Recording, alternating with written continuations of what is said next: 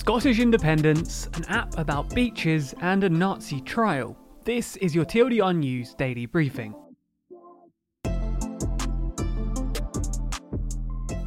Prime Minister Johnson has today visited Scotland, claiming that the coronavirus has shown the sheer might of the Union of the United Kingdom. Despite being in Scotland, the First Minister, Nicola Sturgeon, said that she had not planned to meet Mr Johnson. In fact, instead of meeting the Prime Minister, she criticised him.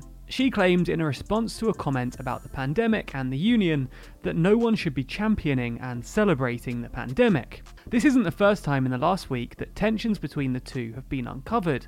First Minister Sturgeon turned 50 over the weekend, and some noticed a card with the words, "I've hired a first-class clown for your birthday" on the front, accompanied by a picture of someone who looks oddly like the Prime Minister sitting on her windowsill. Although this wouldn't be a particularly interesting news story normally, the fact that support for Scottish independence is now creeping up again makes their disagreements more salient. In a recent poll conducted on the 5th of July, 54% of Scots said that they supported independence, as opposed to 46% who said that they didn't.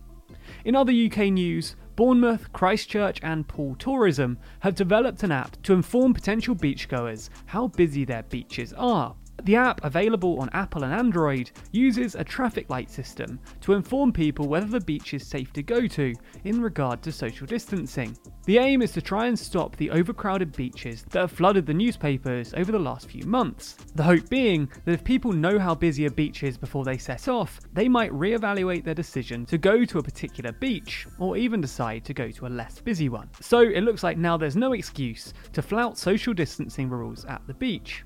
And again in UK news, the government today has announced the rules over wearing face masks, which come into force tomorrow. In breaking these rules, you could subject yourself to a £100 fine, and if you have £100 to spend, there are much better ways of doing so, such as in the TLDR store at tldrnews.co.uk/store. The rules apply to supermarkets, shopping centres, post offices and transport hubs. There are exceptions though about who has to wear them. Children under 11 and those with disabilities or certain health issues are among those who are exempt. Although the fact that this guidance was only published today has led to some levelling criticism against the government. This is due to the fact that the enforcement of face masks comes in from tomorrow, and this guidance was only published today. This is a particularly bad look for the government, considering their reasoning for not enforcing the rules sooner is that businesses and people needed time to prepare, something which they don't seem to have given either. In other world news today, a former Nazi prison guard has been found guilty in Hamburg of accessory to 5,232 murders due to his work as a prison guard at the Stutthof concentration camp.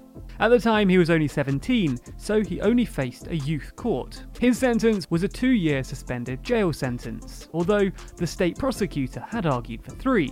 This is thought to be one of the last Nazi trials in history, and goes to show that although the coronavirus pandemic persists, courts across the world are still working hard to ensure that justice prevails, and that even some of the most historic crimes don't go unpunished. For those of you who think the news is too long, have a read or listen to the next daily briefing tomorrow. You can subscribe to the newsletter at tldrnews.co.uk/daily. The Daily Briefing is a TLDR News podcast brought to you by 326 Limited. It was written by Ben Blissett and recorded and edited by Jack Kelly. And the executive producer of The Daily Briefing is Jack Kelly. Learn more about TLDR News at tldrnews.co.uk or by searching for TLDR on YouTube, Twitter, Instagram or Facebook.